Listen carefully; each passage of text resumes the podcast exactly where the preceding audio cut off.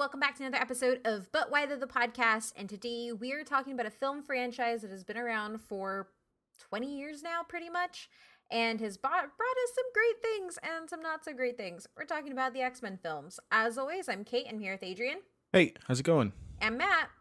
Hello. And to kick this off, let's start with the good. What's your favorite X Men film? I mean, that one's easy if we're going to count it Deadpool, and it's not even close. Or Deadpool 2, and it's still not even close. okay, what's your favorite? So essentially, these are broken down into franchises, pr- franchises within a franchise. So Or your Logan, and it's still not even close. What's your favorite X Men proper film? What's your favorite Wolverine film? What's your favorite Deadpool film? Uh, the first Deadpool X X two, I guess for X Men or X Men First Class count. Days yeah, that's a weird one. It's technically it, it's all they've made it one massive franchise, which is their fault. Um, I probably have to say first. uh, Days of Future Past is really good.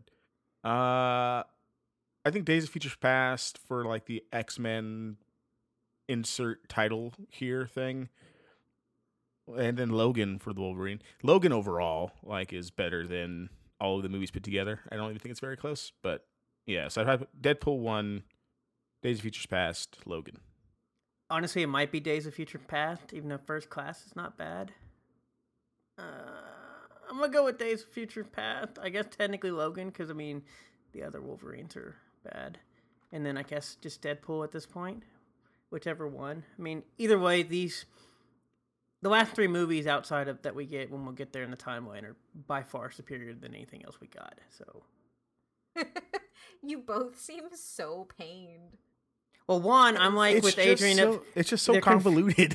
yeah, so that's the fun thing we get to do about this episode. We're going to try to dissect and then probably say, no, this is not worth trying to dissect. No, but I, I remember. I, I really like X two, but I haven't seen it in so long. Uh, Yeah. But I don't know if it holds up. But I know Days of Futures Past is really good, and I know uh, First Class is really good. So it's really just trying to pick between those three in terms of like the actual X Men ones, because the other like the you know the Logan movies obviously or the Wolverine movies obviously Logan's the best, and then Deadpool one, Deadpool two is kind of a toss up. But it's really trying to if I like X two more than I like the other the uh the reboot ones or like the time travel ones or whatever they're called. Uh, but I haven't seen X two and I, I don't even know how long. Probably since I had cable when it came out on FX. I'm saying, yeah, that's like from 2003. do That's you- how I was trying to remember, too. Why do all roads lead back to FX? because they played because they have the movies. FX had the movies. Has the movies? I don't know. They had the movies and killed all their TV shows. FXX? Yes. FXXX movie time power or some variation of that. FX Um, Days of Futures Past. Um, so my favorite X film is Days of Futures Past because it's a fairly good. Um, it, it's a really good retcon, and that's something you can't really pull off well. Granted, they throw out that retcon later, but it's a really good retcon. But it's also a fairly good adaptation of that story. Um, and I really enjoy seeing the old X characters being utilized and shown, or not necessarily utilized, but shown. Um, especially Is that going to be a common theme of just like not utilized, just shown? Oh yes, we're gonna get there. Um, because it's taken me a long time to understand that. um, and I guess like X two is technically my favorite of the original three, and then Logan with Adrian on Logan overall, and then Deadpool one over Deadpool two. For me, Yeah, I, I think and I think those are pretty standard, right? Like I don't I don't know anybody who would say anything outside the variations yeah. I mean, I of think that. Like tech- no one's like uh, less than. bro. Oh yeah, yeah, yeah. I don't was think like, it's I like think that. the two from the new X series that are always in contention for top are First Yeah. Class and Days of Futures Past. Usually, I think I feel like those two are interchangeable for most people. Yeah, I think so too. Less Because they than, might people might just remember them as the same movie at this point. Yeah, they do kind of blend together. Really, uh, I don't know. No, I think No, Days of yeah, Futures Past is the only one that doesn't really blend together. Yeah, Days of Futures Past is kind of. I think it blends the two, like universe things together. Yeah. kind of a little bit, right? it retcons. Yeah. does does that. Um, but there's also a reason on why they all blend together, which we'll also get to later on. Um, but I do want to make clear that this isn't just going to be an hour of us shitting on the X Men franchise. There will probably be a lot of that, but I do want to make sure that we're. I mean, I've, like I said on our X Men episode, and we should probably revisit the X Men as a whole later on too, but I, I'm in. I guess if I stand anything, I'm. X Men are pretty up there um, for me. I've been in love with them my entire life. Um, they're my first comic book, and these were some of my favorite movies. Yes, even including Last Stand for a long time, a long, long time. Um, but I am also not just going to look at them like that because a lot of them are big turds. So we'll also talk about that. Um, but we are going to give it a fair shake. So in our X Men episode, which I believe is episode five, we talked about pretty much a lot of the big pieces. We've talked about how um, Stan Lee meant for them to be an allegory for the civil rights movement, how different people have gravitated to the franchise because of this narrative. We've talked about the Claremont years being some of the best and the giant size X Men in the 70s. Um, but we haven't extensively talked about the films. Adrian did cover about cover the films in that episode, but due to that due to the format, we didn't really get to get into so much of each piece. It was it was it was a lot a lot of a lot but not necessarily like kind of honing in so we we felt like the x-men franchise as a film as a film series or a movie series i don't even know if i can call them films um deserved to kind of get looked into a little bit Yeah. Um, uh, it, well, looking looking back in the show notes, this was just from 2017, which is again insane. Um, we covered a lot of stuff in that episode, um, and we really didn't touch. I really didn't really touch the movies at all because we talked more about the uh, the animated series more than we talked about the movies even. So I think this is a good uh, good revisit for sure for us to actually hit the movies more than just uh, talking about the TV shows and stuff. That I mean, it's just about closed out their entire franchise now that they've been sold. So Yeah. might as well go back and look at all of whatever it was. Yeah, because I'm sure you're gonna talk about it, but like, you're you're right. Before we have the MCU, before we have like the Dark Knight trilogy, like like this is this is kind of it. We're we only have X Men really to to look up to, and bat nipples. No, that already shut down by then. Yeah, they they did. They did. Um, I think a lot of things had shut down by then. So like, and the reason we're we're talking about this is because it's a 20 years of really really high highs, but also really really low lows. Yeah, Um, and a lot has happened since Adrian first inter like introduced us to them. Um, since then, we've had more movies come out. Ownership has changed hand. Controversies have come out, and ultimately, the format that we had at the time really couldn't get into all of this because I didn't know there's 13 films. Um, and each of those 13 films has about four ish, or each of those 13 films, which makes one overarching franchise, there are about four ish different mini franchises, um, depending how you count it. And they are supposed to, in Fox's mind, make up a larger cinematic whole.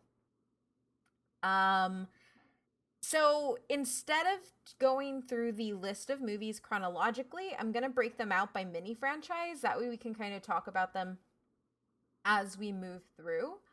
Um, so since this is an X-Men franchise episode, we're going to lead with the X-Men proper first. So the X film that started the X-Men franchise is X-Men. Uh, that was released in July of 2000 with director Bryan Singer and writer David Hayter. After that, you had X2, which came out in 2003. Uh, again, directed by Bryan Singer and written by Michael Dougherty, uh, the guy who did Godzilla, if you don't know, uh, Dan Harris, and David Hayter. Um, and I do want to kind of put an asterisk by actually the writers of the X Men. So David Hayter is the writer on the X Men, but he is the writer on the script officially. But there were like six different people who were involved in the script after stuff started. So yeah. that's a good start. Yep. um So, X Men The Last Stand came out in 2006, three years later. This was directed by Brett Ratner. Um, and it was written by Simon Kinberg and Zak Penn. And as I go through these names, you'll kind of see a lot of them. Um, one of the interesting people to note here is that Avi Arad was actually one of the producers on X Men The Last Stand. And he produced all three Superman movie or Spider-Man movies and Iron Man, as well as other movies in the superhero universes. Um, then you hit the reboot phase with X Men First Class. Um, this came out in 2011, so five years after, and it was directed by Matthew Vaughn, written by Ashley Edward Miller, Zack Stentz, which uh, who we actually got to interview um, via email about Rim of the World on Netflix, so you could check that out on butwhythepodcast.com. And then you also have Jane Goldman and Matthew Vaughn. So that is four writers on one movie. So Yeah. gonna- Yeah. They seem like like very different writers too. Like if you look at their IMDb pages, like they're not. They don't do a lot of the similar things.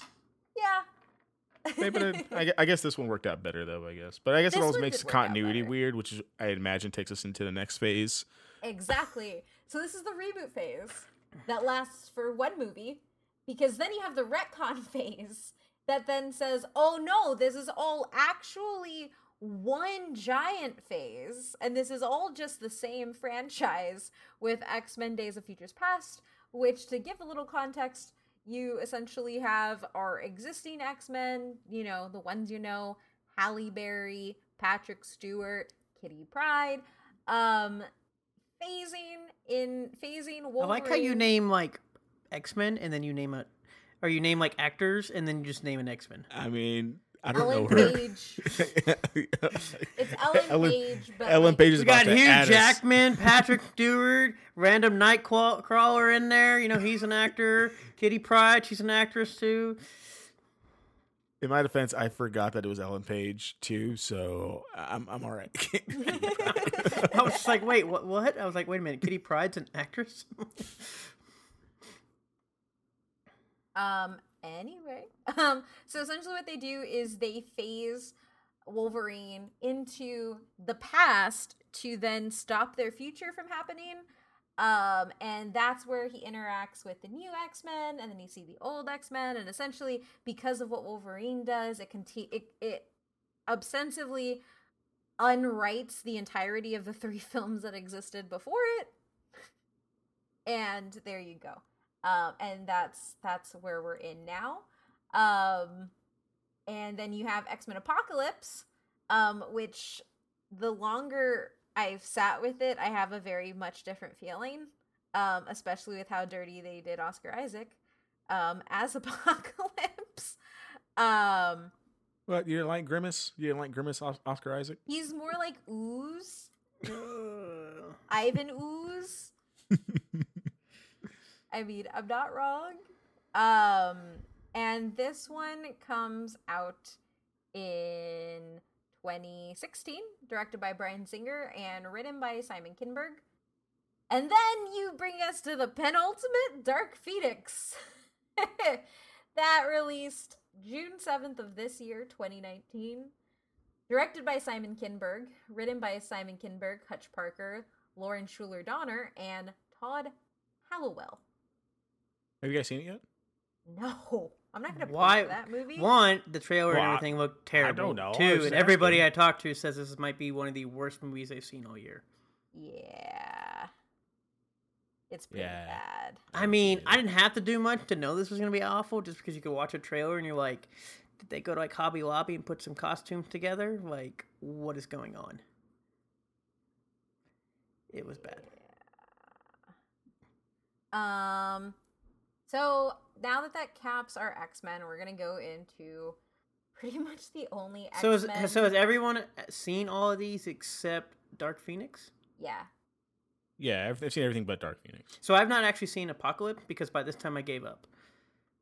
So Yeah, I've, it- I, don't watched like it, in the theater by myself. I remember you wanted me. You tried to get me, and I was like, at this point, I just can't do it. It's too confusing. It hurts my head. I'm done. So I still like it for the things that I liked it for originally, But I've now realized that that is a horrible way to make a movie. Like, I just Yeah. really liked all the people that I knew because I have years and years of comic reading in my brain. But it was the comic reading in my brain putting the story there and not the actual movie. Well, don't worry, that's about all we do these days, anyways, and it seems to work out fine. So, but It didn't work out there. It worked out for a time for you. You were And I excited remember, when like, you people- first saw it. I remember people I being like was. like pissed off about it too. Like, I, I think the thing that sticks in my head the most about that movie is like when uh Apocalypse like force chokes somebody or something like that, and people got mad about that. And I was You like, mean "What the this salon? dude?" You mean you mean the salon was- article? Yeah, it was because it was on. He wasn't force choking. He was actually choking uh, Mystique on a billboard, which I I thought it was stupid that he got mad about that. billboard. I thought it was just because he did it in the movie. I was like, "This no, dude who's like the strongest." a It was- billboard. It was, it a was on a- giant ass billboard of uh. Jennifer Lawrence getting choked out. And it was one of Uh, those "I will destroy the world," and then they said, "How dare you put this?" I on mean, here?" the is is X Men Apocalypse is the one with the Magneto stuff, right? Or not the Mag? Yeah, the Magneto stuff, right? Like with with that stuff is That fantastic. stuff really good. The entire opening really where good. it just like pulls him out of where he was and his family fucking dies. Yeah, Like, like that stuff was good, and that should have just been the entire movie. But anything other than that was just not my favorite things in this uh, this whole franchise thing. And like. Magneto basically kills like millions of people, and they're just like, "Yeah, yeah, you good, bro." they basically they basically dab him at the end of the movie, like, "Hey, it's all right, man. It's all right if you were about to, you know, destroy the whole world with your metal powers." long that movie's just not good. It's just not a good movie.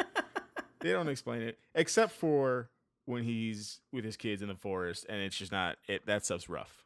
Everything else is not very good in that movie. And I'm sure. I'm sure it reflects in the ratings. Has to. Were you gonna say something, Matt? No, I was gonna say like obviously it's okay to kill the entire world. You just cannot choke Jennifer Lawrence. Can't do that. Can't do it. Can't do it. So outside of there, we move into the Wolverine standalo- standalones, which is X Men Origins Wolverine. Because I remember they were supposed to do origin movies on all of the X Men, and they never got there, um, which might be a good thing. Um, and this one came out in 2009. It was uh, here's a familiar name, David Benioff, um, from Game of Thrones, and Skip Woods. And the interesting thing is Hugh Jackman was actually a producer on this movie. So Um, I'm in the minority boat that that movie would have been better if they just didn't do Deadpool like that. I think people just give that movie way harder, much harder of a time than it needs to be. see, I'm glad Adrian hopped in here because I was gonna be like, I might be defending this movie because if you take out like basically the Deadpool stuff and maybe the last like ten minutes, that movie's not that bad. It's really not. It It's really not that isn't. bad. It's literally just the ending part and what they do to Deadpool that makes it so awful. Yeah, and people just got so upset because they love Deadpool. But like, other than that, the movie is fine. yeah. I think it's pretty bad. It's a good origin movie. But It, it wasn't other bad to me, it- other no, than the Deadpool stuff. Oh man, when they're running through when, when they're running through time good- together, like that scene's dope. When he smashes his bone claws, oh, there's some brutal stuff in that So movie. So it wasn't a good movie in the franchise because this is like one of the first pieces where you end up with like, oh, not first pieces, but like this is one of the big things. It's like, oh yeah, all that stuff we learned about Wolverine before, yeah, that don't matter. Well, we all knew this by this time. This is 2009. Like we don't, we are. Everybody's like, oh, we already saw Last Stand. We don't know what the hell's going on. Yeah. yeah, this this was the soft reboot. Yes, This is I mean, I all- thought. To be fair, I thought this was the soft reboot because I thought that's I what they were doing. I I, didn't think so. I thought that I'm was not because of. I'm not opposed to drawing the line there. I just didn't think. So. I thought it was, and I thought it was, be- especially when you like they rescued all the young versions of the uh, X Men. Yeah, yeah. Oh yeah, I forgot about that part. Yeah, that's why I thought that was like a soft reboot of what they were going And to then about we to do. see like Him and old versions of them in the Yeah. 60s in the new X-Men stuff like Emma Frost. Yeah, yeah, but yeah, but I don't think it, I don't think it's that bad. I don't think Uh, it's that bad. I think the like Adrian said, basically the Deadpool stuff ruins the You know entire what? That's movie. fine because I don't think The Last Stand is that bad. So, I'm not gonna lie. I don't know if I've ever made it all the way through the Last Stand. I feel like I always like start watching it and then I'm like, eh, I can't. Yeah, The Last Stand was one of those ones that like I didn't realize people hated until later on. I I don't think it's as good as like X two, but I Yeah. don't hate it.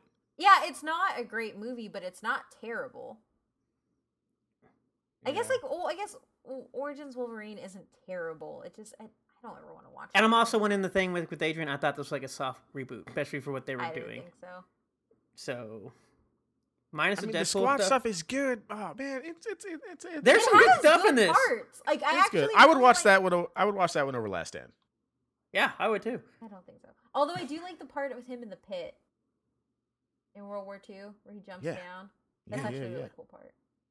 Um, yeah. Then you have Wolverine, which came out in 2013, directed by James Mangold. Why does that name sound familiar? He directed Logan. Okay. Uh, and written by Mark Bomback and Scott Frank. Um, I hate this movie because it makes it it te- so I and Matt and I were talking about this before the episode, but like I can concede that it's not a terrible terrible movie. Like it's actually a pretty good movie, but I hate it so much because the Silver Samurai is my favorite Wolverine arc of all time, and they just took a big old dump all over it. So, I See, that's a good thing. Of I didn't think the movie like was bad. It was confusing, and I was really confused on what the heck was going on of like how Oh, this fit in with Matt, everything. I have a reference. This is my Spider-Man Homecoming. Okay, that's fair. But like I said, overall, I didn't think the movie was bad, but it also didn't make sense, especially because they they at the end of this movie they set up for Days of Future Past, and so it was kind of like, what was the point of this again? And then, like I said, it got reverted back, and then he had Bone again, and then it was like, what? I think the reason that this one succeeds, I, think so. I think this one, un, this one does fairly well critically, which we'll get into in a little bit. Um, but I think it's because this is the first time we see Wolverine have stakes, and it makes him a more interesting character because he loses his invulnerability. Yep. Um, so like that, like I concede it's a pretty good movie, but it's mm, it just completely takes my favorite Wolverine arc and just shreds it. Like it means nothing. We can we can hug after this. We can hug it out from what happens when that happens. Yeah, I mean, I like this arc too, but I, I mean, it's just not. uh, This isn't what I'd go back to. The action scenes are pretty cool, and but the story's just too confusing. There's just too much stuff going on that doesn't like make sense, Pretty much. and the like the last act just doesn't really pay out very well. Nope. Mainly because yeah, that last act, the Silver act Samurai is isn't isn't Yes. as cool as it should be, oh, that was okay. Yeah. And calling Yeah, it Wolverine see, is dumb. see, you're thinking about it now, and you're thinking like I am, Matt. Hmm. Well, no, like it was one of those. I knew it, the story in general was weird, and it threw everything off, especially with the continuity and all this other stuff they were doing. Because at this point, we just already had First Class, and then I was like, "What was the point of this movie?" But overall, like as a standalone thing, I was like, "Eh, it wasn't bad." I mean, he cut open, and we got to see him like cut himself open to prevent himself from dying, which was Yeah, kind of. baller. Yeah. But I mean, overall, yeah, it was just more confusing, and it kind of left me going. Especially like I said at the end, this movie ends with the scene of basically them setting up Days of Future Past, and you're just like, what? What? I just like I just like that he just takes a nuclear blast, just full on, and just like, all right, yeah, I'm good. Harrison Ford did it first, so no, no, no, Matt. Uh, and then we have Logan, which came out in 2017, also directed by James Mangold, also written by Scott Frank, uh, James Mangold, and Michael Green. And this movie deserved a freaking Oscar, and I'm still mad that it didn't get one. Yeah, Um, it's really good. Yeah, it was uh, nominated for Best Adapted Screenplay. Um, What did it end up losing out to you again? I don't remember. I don't oh, know. Oh, I'll look. honestly. I'll look it up. That way you can just keep going. But because you really, you really need to say anything like Logan's really good. Yeah. Like if you don't like if- Logan, wh- send what location is- and come to Austin and we can talk about it. in What funny. I've it? actually met a lot of people that are like, I don't really think this movie's that good, and I'm like, why? I was like, for all the other movies that we get, like that make no sense, and ugh. I think it's because this one So I have a theory that I think people hate this one or don't like this one because it actually makes you feel w- things that other superhero movies don't make you feel. Like this movie crushes you and there isn't a happy ending. And I'm like getting sad just thinking about Patrick Stewart uh you know Xavier dying. That's a rough scene, man. It's like, rough. it's act it's acted so well it's shot so well and it's dark but it's not like sepia tone dceu dark. It's like actual like gut-wrenching dark. And i think for a lot of people what the x-men franchise had given what the wolverine franchise had given and ultimately the state of the scene with the mcu i don't think people were ready for that type of thing and i think that's why a lot of people don't like it I will always just love this movie because it was the first rated R superhero movie that I can remember off the bat, unless somebody can prove me wrong. deadpool No, Deadpool comes out. Oh no, it's just 2016 no, it's not. Is it? This uh, Logan's 2017, and then Deadpool is 2016. yeah Is it? I could have sworn. Oh my bad. Then I thought I sworn that Deadpool was. I could have sworn that Logan came before Deadpool. I am completely off then. It's sandwiched in between because Deadpool comes out in 2018. uh the other thing i do know too is that a lot of people are Let's like a that. lot a lot a lot of parents were mad because they took a children's character and put them into an r-rated movie and they couldn't take their kid to see it What? Do you know this dude? What? yeah What? This dude literally has metal implanted in his body from messed ups. What? God, God. They apparently they apparently skipped uh, Origins where they watched them be tortured to put that metal in. But yes, Yeah, we don't care about that. Uh, it lost out to "Call Me by Your Name" in the 90th Academy Awards. what the hell was that? Uh, Oscar Oscar bait movie. For a- Obviously, because I have romantic no movie idea. kind of which thing. one again It's the one with the coming of age romantic movie with the uh, boys. I think this is yeah What? oh okay call me by my yeah. name right Call me call me by your name. yeah okay yeah. Yeah. But Sounds now people, right for. isn't that, isn't that the one that people think like oh it was like not an okay relationship because the other guy was like a lot older. i think so I think that's the one. Yeah. I have no idea because as all most Oscar winners, probably about twelve percent of the people actually watched it. Yeah, I know a lot of people watched it, but I know that like in recent, like like in the last couple of years, people have been like, "Hey, that movie probably wasn't as good as people thought it was." That seems to be a common theme. But okay, so apparently Deadpool was 2016. which Yes. for some reason, I was catching us back up. I was just confused for that for some reason. I thought Logan was okay. Oh well. Yeah, I- Logan, Lo- good. I mean, Logan metal claw through somebody's face is great to watch. I also think that like Logan's R rating is different than Deadpool's R rating. Oh, for sure. Yeah, ba- baby dicks and uh, claws through face, and Dafne Keen literally ripping a dude's head off are Yeah. not the same. I mean, Deadpool had a lot of bloody moments too, but it definitely had a lot of the other stuff. yeah. Yeah. Um. Okay. Now going into Deadpool in 2016, directed by Tim Miller, uh, written by Rhett Reese and Paul Wernick, and uh, produced by Ryan Reynolds, of course, because one of the really cool things about the Deadpool franchise is Ryan Reynolds leaked test footage of what was supposed to be Deadpool, and then it went really, really well, and people were calling for the movie. And finally, Fox greenlight it, greenlit it, and this was the first R superhero movie. Um, and it was one that again people were like, I can't bring my kids to this. I want to bring my kid to this, and I'm like, no. Sometimes things aren't for your kids, and Deadpool should never be PG thirteen. Ever. Until they attempted to redo that. Is it this year or is it did it last year? It was last year. I heard it was actually really hilarious because they knowing like how they did it, but I've never watched it because I have no interest. Fair enough. um, but because it's like Deadpool fourth wall breaking, like that's what made it funny to do the PG thirteen version, at least there. But um, so Ryan Reynolds was born to play Wade Wilson. like the same way Hugh Jackman was born to play Wolverine, Ryan Reynolds was born to play Wade Wilson. And I will say that that was I think that's why people get so mad about Origins Wolverine and how bad it did Deadpool was because of how good Ryan Reynolds was as Wade.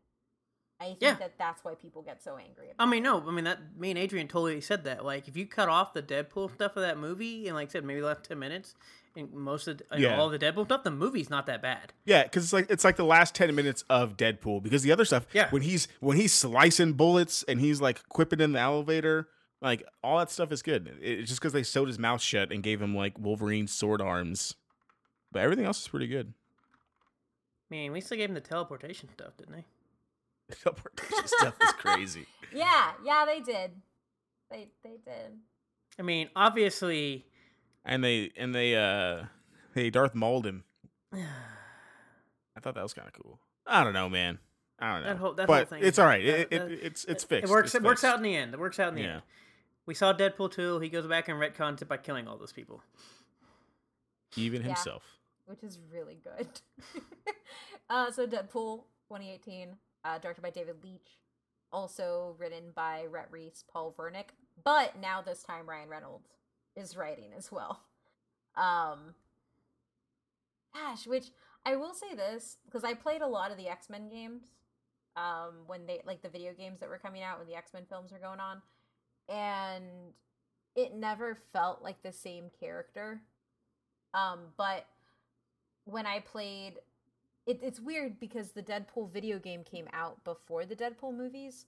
But when I played the Deadpool video game, and then when I went in to watch the first Deadpool movie, like it was spot on that character. Like there was no deviation for me, which I think is is really good, and I think that that's something that is hard to pull off sometimes because you didn't he didn't have to grow into being Deadpool. He just kind of was.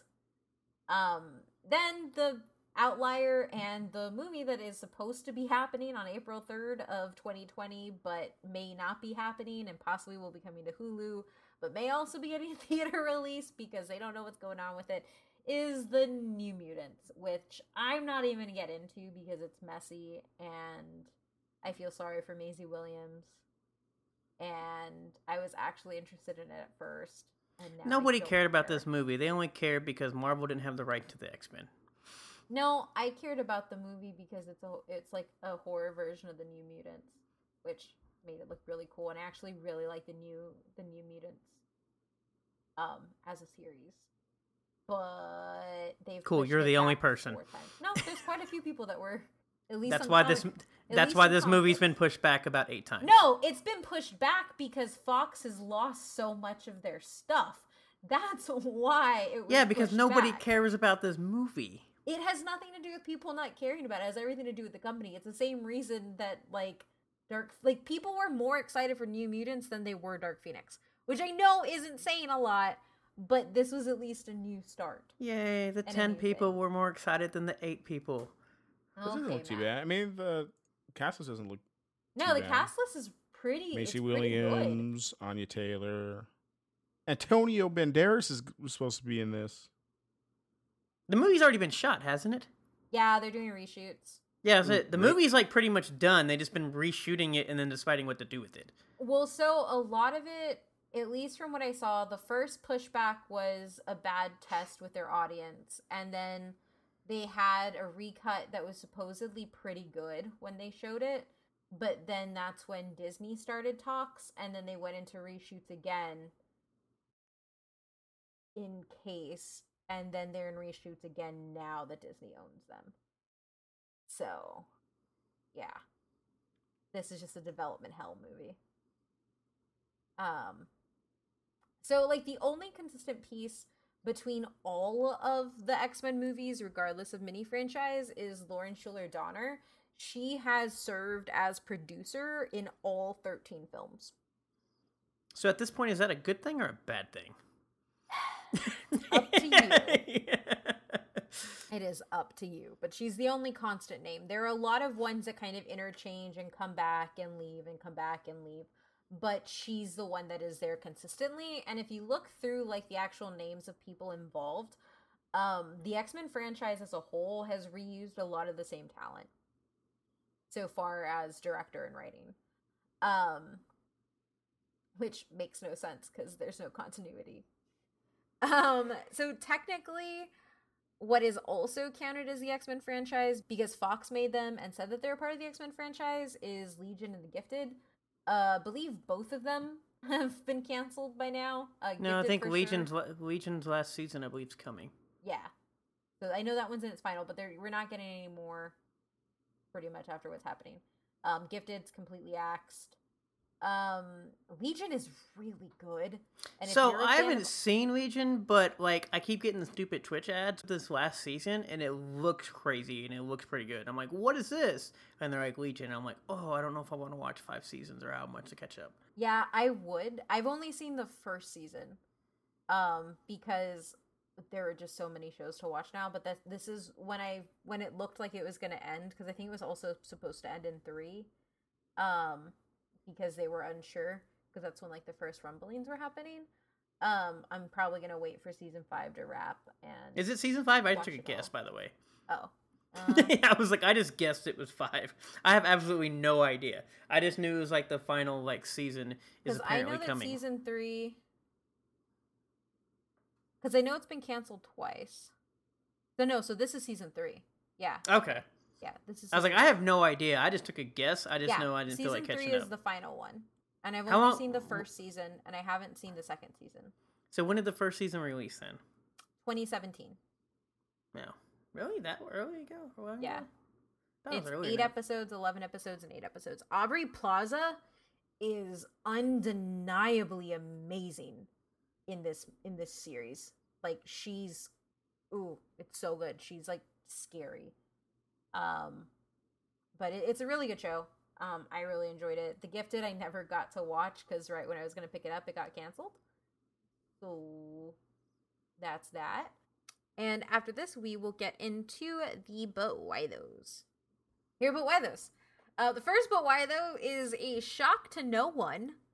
Uh, Hugh Jackman, because Hugh Jackman was Wolverine for 17 years, um, which we talked about in our Wolverine episode. But like, that's just kind of really crazy to think about, and I don't have to go like super big into it, but like Logan's impact on genre film, um, the movie Logan, is not only because of the writing and the directing, but also because of the emotional impact that you get from watching a character being played by the same person for so long. Like, there's an emotional connection as you watch that character die. And I think that that's something that is really hard to replicate. And I think that it is something that, um, even you know the MCU hasn't even replicated pretty much. I mean, the characters that died in Endgame have been around for a long time, but not 17 years of a long time. Um, and ultimately, Hugh Jackman wasn't supposed to play Wolverine. Uh, the first actors that they went through were Russell Crowe, Dougray Scott, and Glenn Danzig, and they all ended up turning down the part, which led to Jackman being cast only three weeks into shooting. That's funny. So yeah, he was almost a Wolver. He was almost not Wolverine. Um, and now he's a character that I never want to see brought to brought to the screen again, at least for twenty five years. I don't know who Glenn Danzig is. Um, he's apparently the founder of the ba- of the Misfits, Yes. and he's five three, and he kind of looks like Yes. he looks like him. So I think that would have been. I don't know this guy's acting quality. He also, he's also like sixty. I don't think he would have had any acting quality. He's sixty three now. Like he would have been old when seventeen years ago to play this character. Uh, but I'm glad it was Hugh Jackman and not this guy, even though this guy is probably like physically fits Wolverine more. He also still threw, or in twenty, God, in two thousand and nine, he still threw a great show. Yeah, because he's still he's, he's pretty jacked for like an older guy. Yeah. Um. Yeah. Russell Crowe, no, thank you. No. I, I don't need that in my life. No, thank you. Well, this is also peak Russell Crowe. Remember this. This isn't Oh, Russell Crowe yeah. that was in the Mummy that you're like, oh my gosh, he ate other Russell Crowe. But this is like Forgot Gladiator. This that is was Glad. This is Gladiator Russell Crowe. This is true. This is this would have been Gladiator Russell Crowe since Gladiator come out in 2000. So yeah, that follows. Also, I looked at because I'm always curious what IMDb puts their mu- movies as, but Logan falls under the future near category, and that is live action movies set within a hundred years of their release dates. And Logan is number three on that list. What in the hell category is that? What are the other movies? Uh, I Am Legend, The Martian, Dawn of Planet of the Apes, Interstellar, 2012, Divergent, War of the Planet of the Apes, I Am I Robot, etc., etc.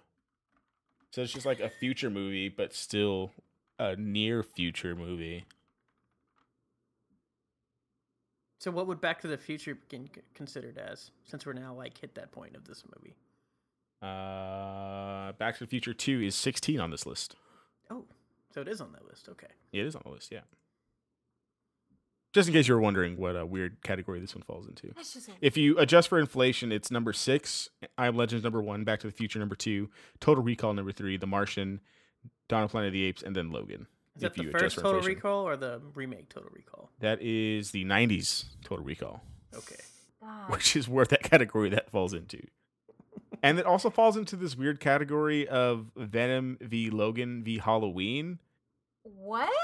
I don't know what this is. I'm gonna put it in our chat here and in our show notes so people can see. But I don't understand why this is a thing, and I don't understand this algorithm for Box Office Mojo. Does it make any Why? sense? to me? They didn't even come out in. So the last two at least came out in the same year, same month. This is great. They're not I the don't same know. rating. I don't know why they're, They're not a the same length. These are great. Look at that. It says Showdown. They're the g- genre and franchises Showdown. Yeah, I mean, it Venom- also has like it's also in the rated R comic adaptation showdown, which makes sense. But this Venom v Logan v Halloween makes Well, no which is funny me. because, like I said, it goes like you have brand Marvel Comics, Venom and Logan, brand, genre comic book adaptation, IM, uh, IMAX feature, genre superhero, and then Showdown, Venom v Logan v Halloween. One, two, and three.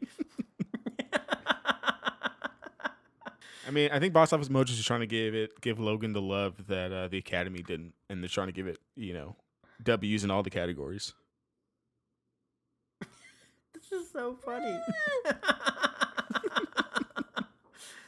makes no sense. Anyway, um, so also to kind of point this out because I don't want him to go un unnoted either, is Patrick Stewart also defined who Charles Xavier was for 17 years. Um, a But what about the other so- guy? Hmm? James James McAvoy McAvoy? kills it. I don't I think. No. What? Patrick Stewart is Charles Xavier. That's it. James McAvoy can go away. What? James McAvoy is like the reason why the other movies are the reboot movies are even like what? You didn't thought the say Spaniard guy- You Fassbender. you sleeping on? You, I was like, I s- you thought the sleep on Spaniard James, guide was. You sleep on like James Michael McAvoy. Fassbender. I'm not saying he's bad. He's not Patrick Stewart. He's not Patrick Stewart, and he's not Xavier. He's never going to be Xavier to me. So then, who is Magneto? Is it the Spaniard Michael Fassbender. or Ian McKellen? McKellen Why are you? whatever. Why do you keep saying the Spaniard?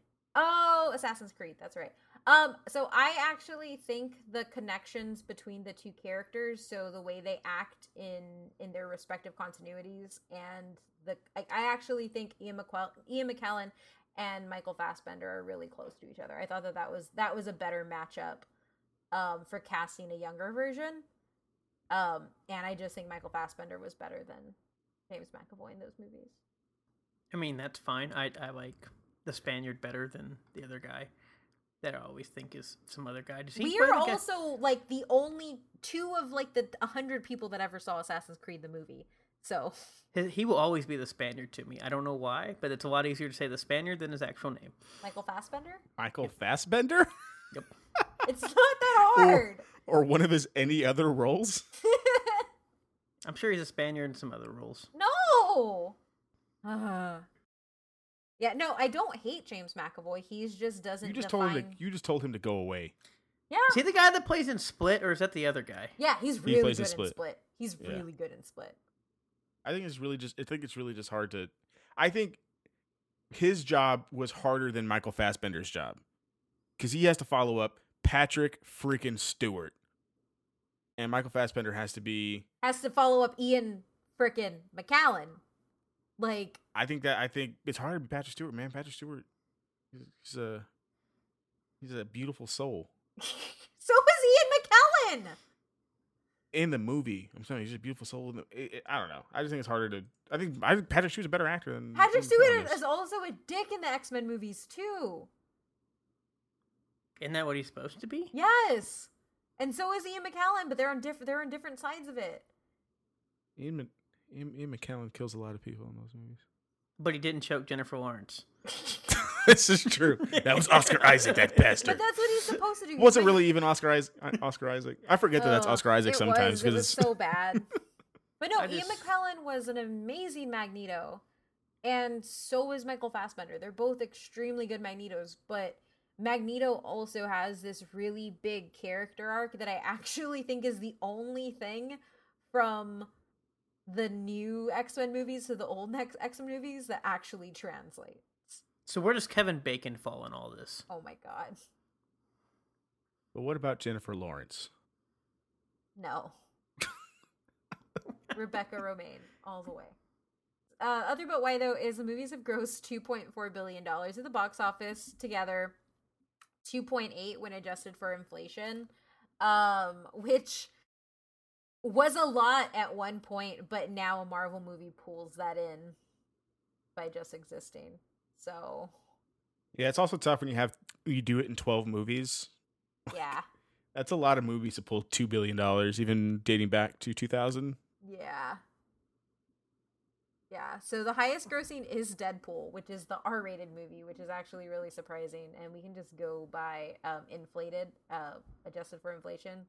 Um, Deadpool has 381 million, um, and their number one X-Men: The Last Stand has 322 million, and number two X2 has 30 uh, 321 million. Deadpool 2 306, which is like those numbers for Deadpool, I think are way better than the numbers for the other films just because of Deadpool being an R-rated movie. Um, yeah, for sure. So I mean, if you look at this, uh, just because it was like our, you know, the re- the episode we just did right before this, like those numbers aren't better than like Men in Black, which is definitely not on the same level as you know, like a Logan or Deadpool. I Why why don't these movies do better? Do better, God! It's just it just doesn't make enough money. Like, why did this make so little money? I've seen most of these movies in the theaters, and I just don't understand why they made so little. Because a lot of have- them are bad. But they're, they're bad. But are, are they? Oh, oh man.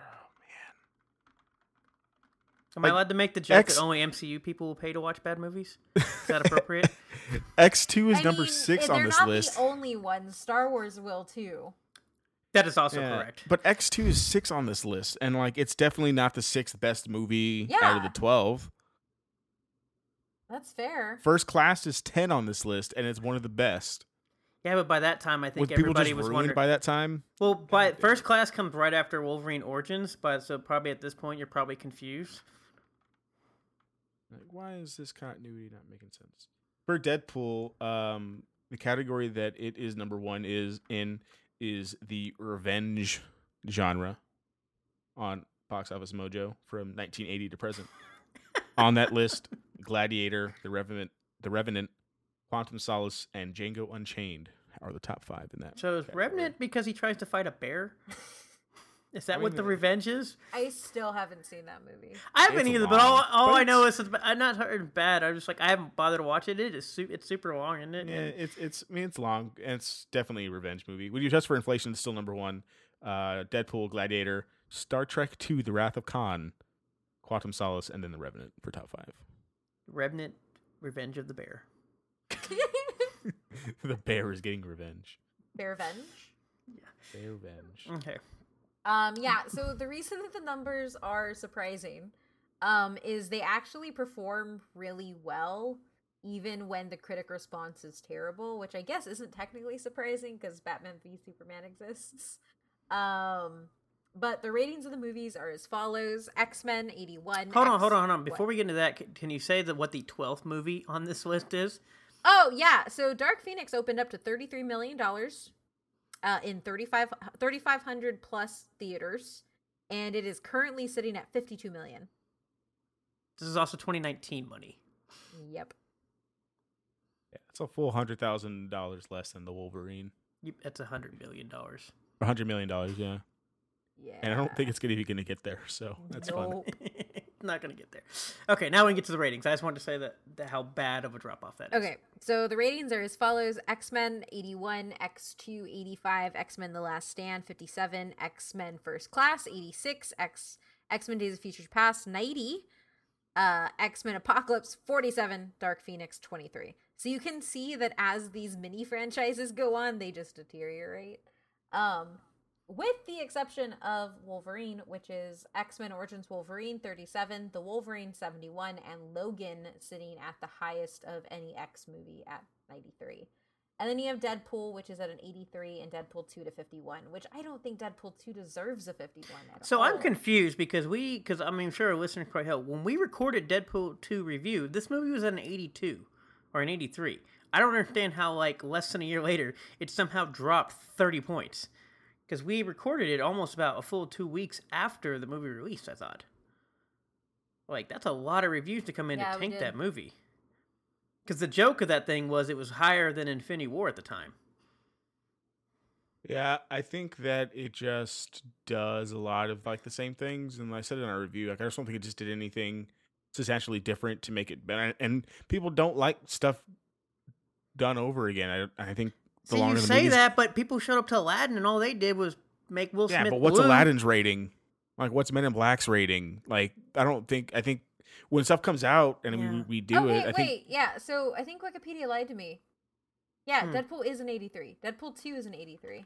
Okay, because I was like, like, because I was gonna, because like I know that people I, I knew was it was, kind of a I, lot I knew the it was same the thing, same, but I, but I knew, I definitely think it was fifty one percent bad. yeah, that's why I didn't understand. Because like we did a review like two weeks, I like a want to know why Wikipedia had that. And then yeah, and then the first Deadpool is an 84. Where's the 51? Did I mess something up? That's why I was confused. Because like, how the hell did it drop thirty points? Like we did it after Hold, all the main reviews came out. All of the numbers are wrong. That was a lot of reviews to tank that movie 30 points in less than a year. it opened up to like 200 reviews, 83. All of a sudden, 51. Stay home, stay home moms do not like the uh the Deadpool. oh, okay, okay. so the- I guess I did just transpose a number. That's me. Okay. Weird. I was confused on that too because I was like, we actually did a review for that movie. Yeah, never mind. So I do agree with Adrian that it didn't. Deadpool two itself did not actually do anything completely different. I still enjoyed it. I understand it taking the hit, but I think an eighty three, much as I did enjoy it for that year, probably about okay. Yeah, yeah, I think A three is fine. I think Deadpool needs to be a little bit higher. I think. I think Deadpool is a pretty like good movie, like Yeah. good rated R action flick with a good story. I think it needs to be a little bit higher than eighty three. I think Same, compared just- to like all these other ones here, like Deadpool better two, than that X2 little for sure. alone. That little kid alone in Deadpool two just drops it down. But which we Oh talked about on the episode of how much we hated that little kid. But but no, Deadpool one I could see going higher. Um, looking at these lists, they seem about what I would expect to be honest. After watching the movie, I mean Origins I might bump a little higher, but I think the Deadpool part is so bad, and it kind of screws up all the continuity that they actually kind of had. Yeah, I X don't- Men Last Stand a little weird for me because it's like what number two on the on the list for all of Yeah. these, but as one of the worst ratings, which I think is kind of crazy. But I think it kind of sticks to the fact that I didn't think it was fifty seven percent bad. I don't. I definitely don't think it's one of the best in the franchise, but I think it's one of those uh, the third movie usually can try to most of the time, depending on what you do with your franchise, will make a lot of movie just because especially it's like Last Stand, we're gonna close this out. yeah. And so I think it's at this point listening to people, a lot of people just that did go see Dark Phoenix was literally just because like I've been here this long, I might as well go. I gotta watch this. Yeah, like we're just doing this because like I I already made it through the other ones. This is the Yeah, last so rodeo. I do also want to point out if like it, money has become a really bad meter for judging because Batman vs- versus Superman, which was hyped up because it is Batman fighting Superman, has a 27 on Rotten Tomatoes, which is deserved. Um, but it's like the highest grossing movie in the DCEU. See, the problem is you all are using the wrong example. The best example is Jurassic World 2, which made $1.3 billion. and that movie is like a 33 right now. That movie made is awful. But that it movie made, almost as much as this entire franchise. Trust me, that's why when people keep trying to tell me, "Oh, it made a lot of movie," I'm like, Jurassic World 2 made 1.3 billion dollars. Trust That me, your movie can god-awful. suck and it can still make bank. So you're saying is Jurassic World three is going to make two billion dollars? Well, to be fair, both the two Jurassic Park or two Jurassic World movies have both made over a billion. Jurassic Park in general, like we did on our episode thing, for the money makes a ton of money. It is like one of So the what you're saying gro- is is that they need to put dinosaurs in the X Men universe in the new reboot. I bet you. I, I'm telling you, Jurassic World three to close that franchise out for what their plans are. I agree. It, it probably will make another billion. Probably will. People I think love it definitely will make another billion dollars. I think. Yeah. Yeah, no, I, I know we use a lot of different movies for stuff, but Jurassic World to me too has been the best example of like that movie made 1.3 billion dollars. That is a lot of money for a movie. But at least there was awful. dinosaurs in that movie. Like Batman v Superman isn't even Batman v Superman. But they find Martha. God damn it. Give me give me any movie in this franchise over Batman v Superman. yeah. I'll go watch X Men Apocalypse again over that. So the next piece is just to kind of touch on the controversies. Um, Bryan Singer is a shitty human. Um, we're just gonna leave it at that. We're not gonna go into deep detail, but he is a terrible human.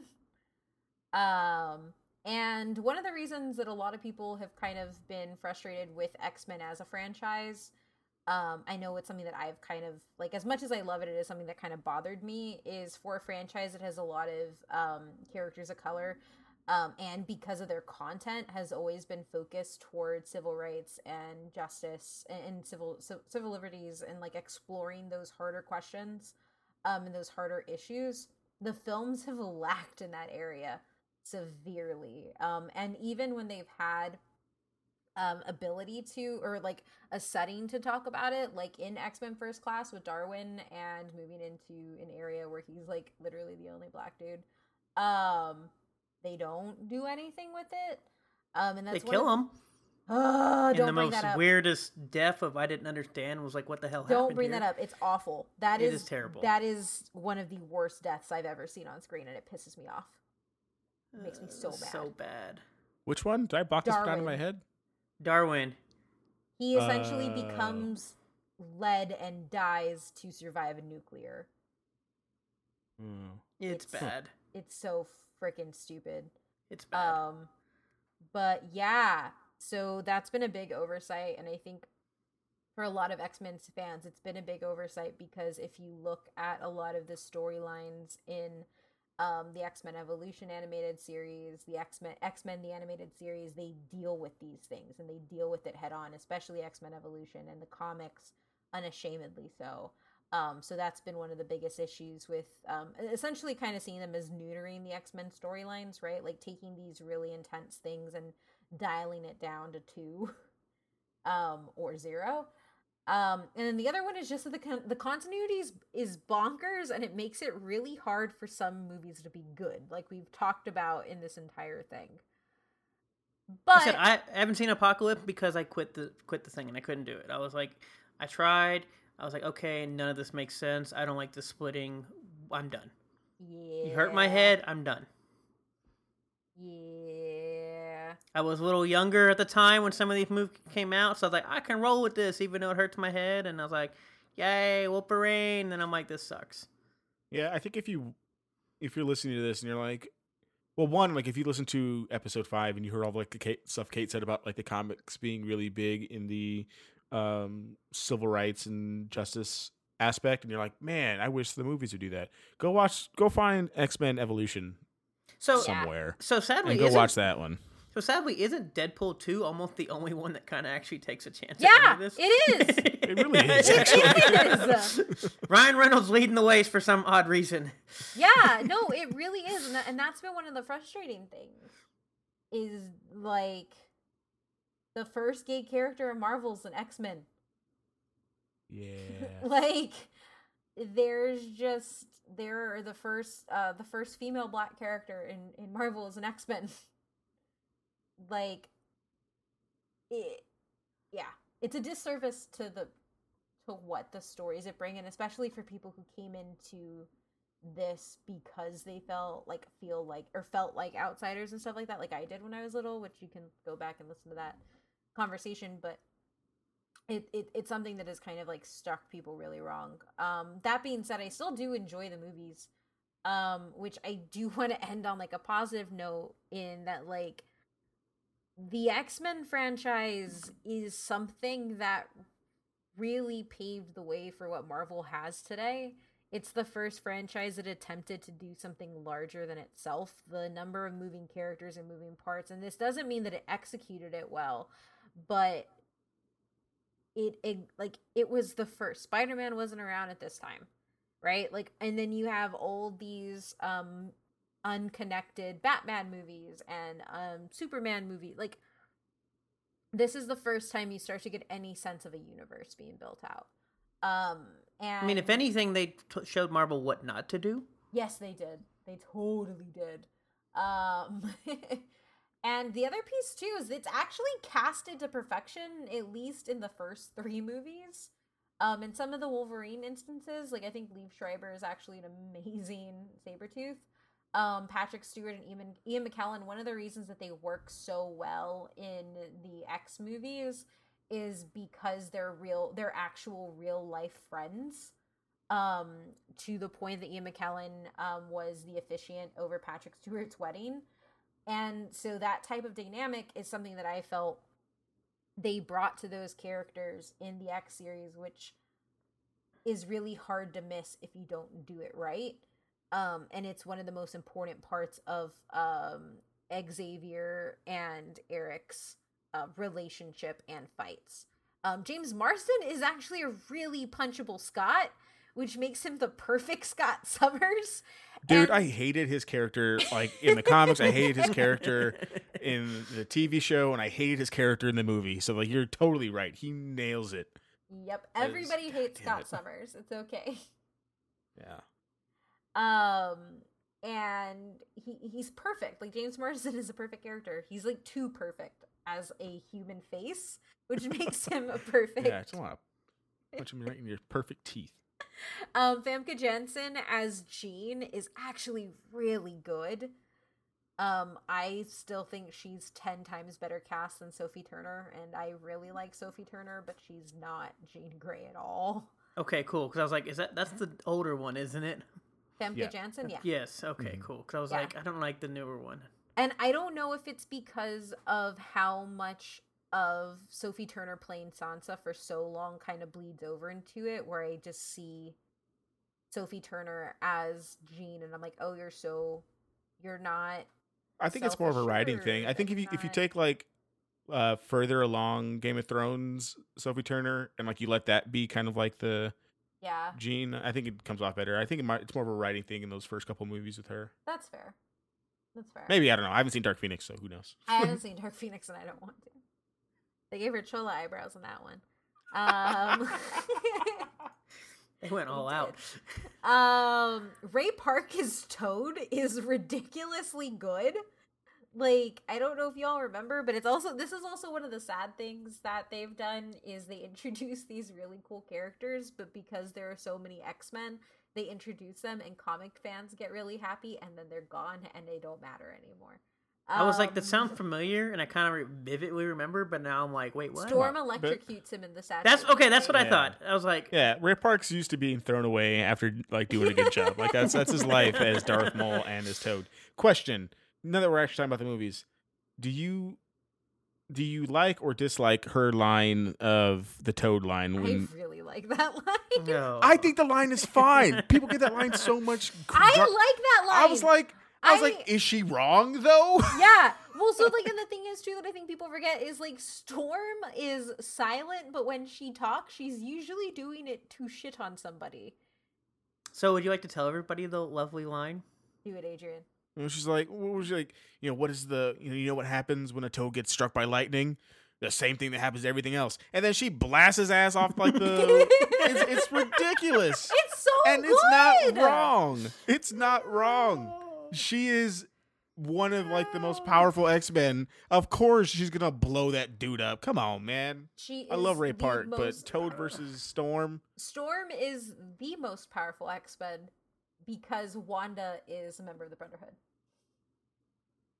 Oh, okay, yeah, yeah. I guess that makes sense. Yeah, and she also strikes people with lightning. Like, have you have you seen lightning before? Yeah. um, Shawn Ashmore as Bobby, um, or Iceman, uh, which is his alias. I always just call him Iceman. He's actually really good as Iceman too.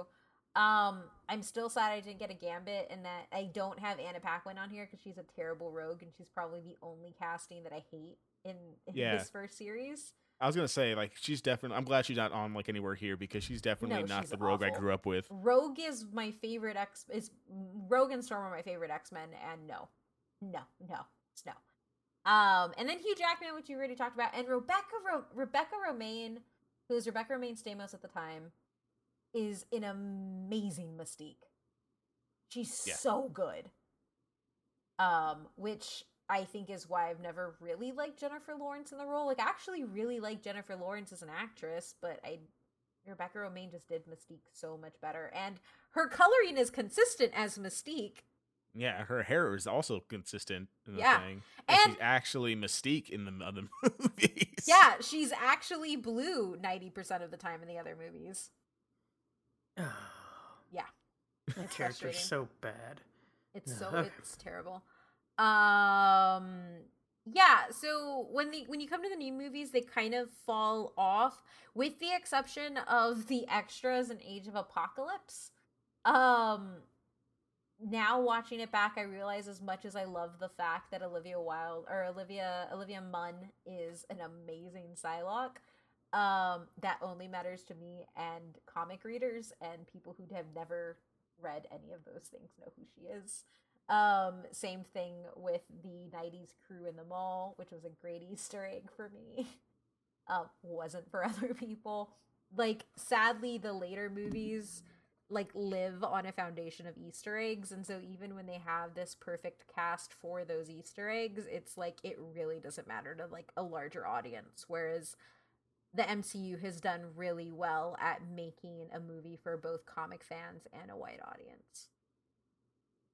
Um, sadly, we're remembered of all the things that we didn't get from the X Men a lot of the times. Like when you look at people write retrospectives on the movies or look back on the franchise, we like I've already mentioned like the issues of dealing with different types of bigotry, anti uh, LGBTQ sentiment, all those types of things. Um, it's one of those things that like the X-Men is known for and it's its lore and we don't get so a lot of the times it makes it hard to kind of understand. I think for me the biggest piece is when we see Anna Paquin decide to take the frickin' cure and I'm just like, "Really? Really? You're doing this?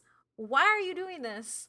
Um and on top of that like you don't get to see the push and pull between the brotherhood and the x-men because that's one of the biggest dynamics is the brotherhood of mutants which are run by magneto are the people who have been so dejected and broken down by society that they go that way and they go with magneto. And one of the really great dynamics in x-men series is watching an x-men walk that line and be pushed towards the brotherhood.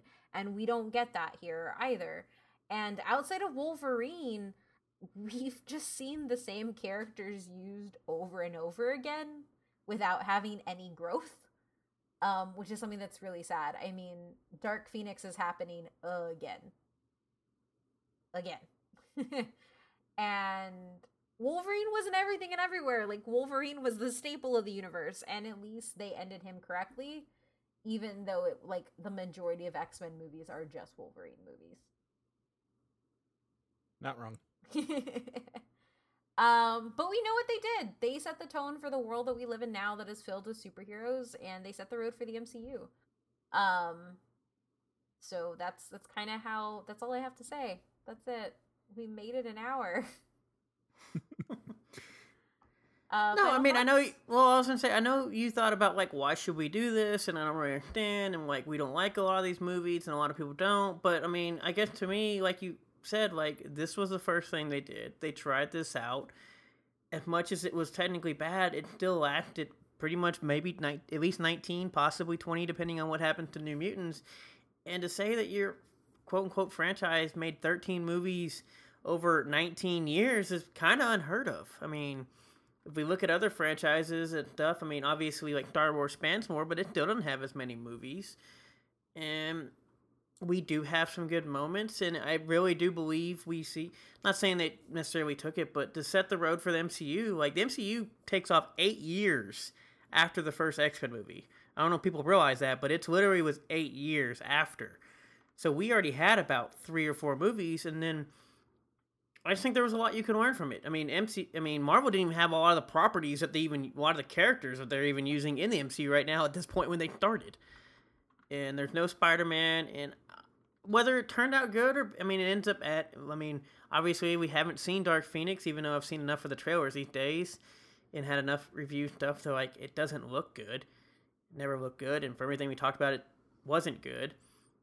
But it it does a lot and it brings something even if it goes out like with just a wimp like they tried something new and we we've talked about this with other things kate.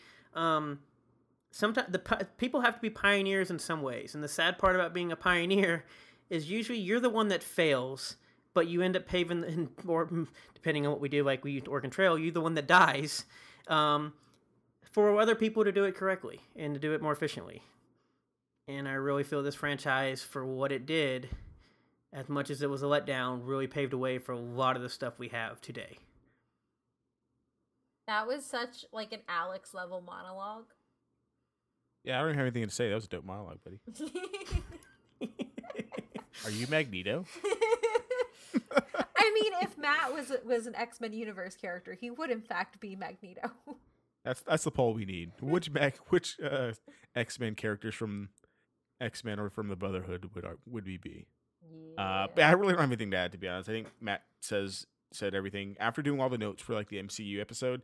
They are the first ones to do it correctly outside of just like comic book stuff. But if you look at the timeline of this, there wasn't really anything to go off of. At least the MCU had something to go off of. Of like, hey, we should plan out all of our movies first. yeah, and and then do the thing. And they, I don't think they really had the vision of going. I think they, I thought, I really think they just seemed like they were going to. All right, all right, three movies and done. Because that's did, kind of yeah. the standard. Uh, but they try to do more. I guess once you see Batman Begins and Spider Man come along, I guess because they come out a little bit after. But um, yeah, yeah. Yeah, And I also think like it's one of those things like now that Disney owns Fox because Disney owns everything, we're going to be getting more. We're going to be getting a reboot. We're going to be getting X-Men stories. We don't know how, we don't know when. Um at D23 um which is Disney's Expo, they're supposed to be debuting the future of the MCU. I don't know if that in- includes shows. Um my theory, this is just a theory, I'm not spoiling anything because I obviously haven't seen it um is WandaVision in my head is going to be like the reverse of House of M. Um so if you don't know what House of M is, Wanda and Vision have a relationship, they have children. Um how does that happen cuz he's a robot. Um she makes them um from reality, which is why Wanda's also the strongest mutant in existence. Um and then when Vision dies, she realizes that her kids are fake and she unmakes everything and she says let there be no mutants and there are no mutants at all um and so i'm thinking a reverse is going to happen where she's going to make mutants because she's so alone I think they just screwed up the timeline with all the time travel crap that essentially that's what we're getting. Shh. Shush. But I will say this, obviously, because we talked. I mean, even if we're talking about bringing up thing, like this is also like it's easy to do, um, like tr- the trilogies and stuff that we brought up, like Spider Man and like The Dark Knight. It's easy to do with one character. They did it with like eight or like six, and so obviously it was mainly focused on Wolverine for the most part. But like they do bring back a lot of people for most of these, and start adding new people. yeah they're ensemble movies Correct. Yeah. And I, I mean, and as much as like we don't, I mean, I don't, I don't care if Disney takes over everything. Um, I think one of the reasons that these movies don't do so well is because they don't, they feel like they they, they just made the movie to make the movies because they don't want to lose rights and stuff. But now that like everything's under one roof, I can, I don't see. I mean, it could, we could get a continuity that makes actual sense with kind of everything there, and I don't have to like look at Quicksilver but not call him Quicksilver because of rights and things because now we have everything under the. It needs to happen like forever from now. I don't I I don't as much as like the whole WandaVision stuff would be cool. I, I think we need to put some space in between Dark Phoenix and the next reboot. I don't think it'll happen because Disney likes their money. But give give it give it like five or six years before we even talk about putting X Men in our MCUs. Yeah, and that's the thing. Like, I I don't want to see them in the MCU so much as I want to see them in like TV shows. Or TV shows would be super I want good. to see yeah. them in animated form, like actually like, new animate. Like, I just want Marvel to use their properties and give me DC level animation. Yeah, and, and I think that makes a lot of sense because like all of these issues that we're talking about, it's hard to do that in just one movie while also talking about mutants, while also talking about backstory and things. So if it was all in like a TV show, I think that makes a lot more sense. Definitely. Um, but yeah, that's all I have. Is that all you guys have? Yeah, apparently I said my monologue and then we kept talking, but yes, I'm done. I'm sorry we didn't just let your mic drop. Yes. okay. oh Um, man, we gotta talk about Disney, bro. Come on. Um, as always, you can find us at But Why Though PC on all of our social medias. We are most active on Twitter, so hit us up there. On top of that, if you want to support us a little bit more, head on over to our Patreon, patreon.com slash But Why Though PC, where you get exclusive episodes that we record just for you guys, as well as stuff that we cut from the episode. Um, cut from the episodes. And you can find me on Twitter at Randier. Adrian. Yeah, you can find me on Twitter at SuperRuiz93, S U P E R R U I Z 93. Uh, I'm going to end in space instead of on a train. Oh God.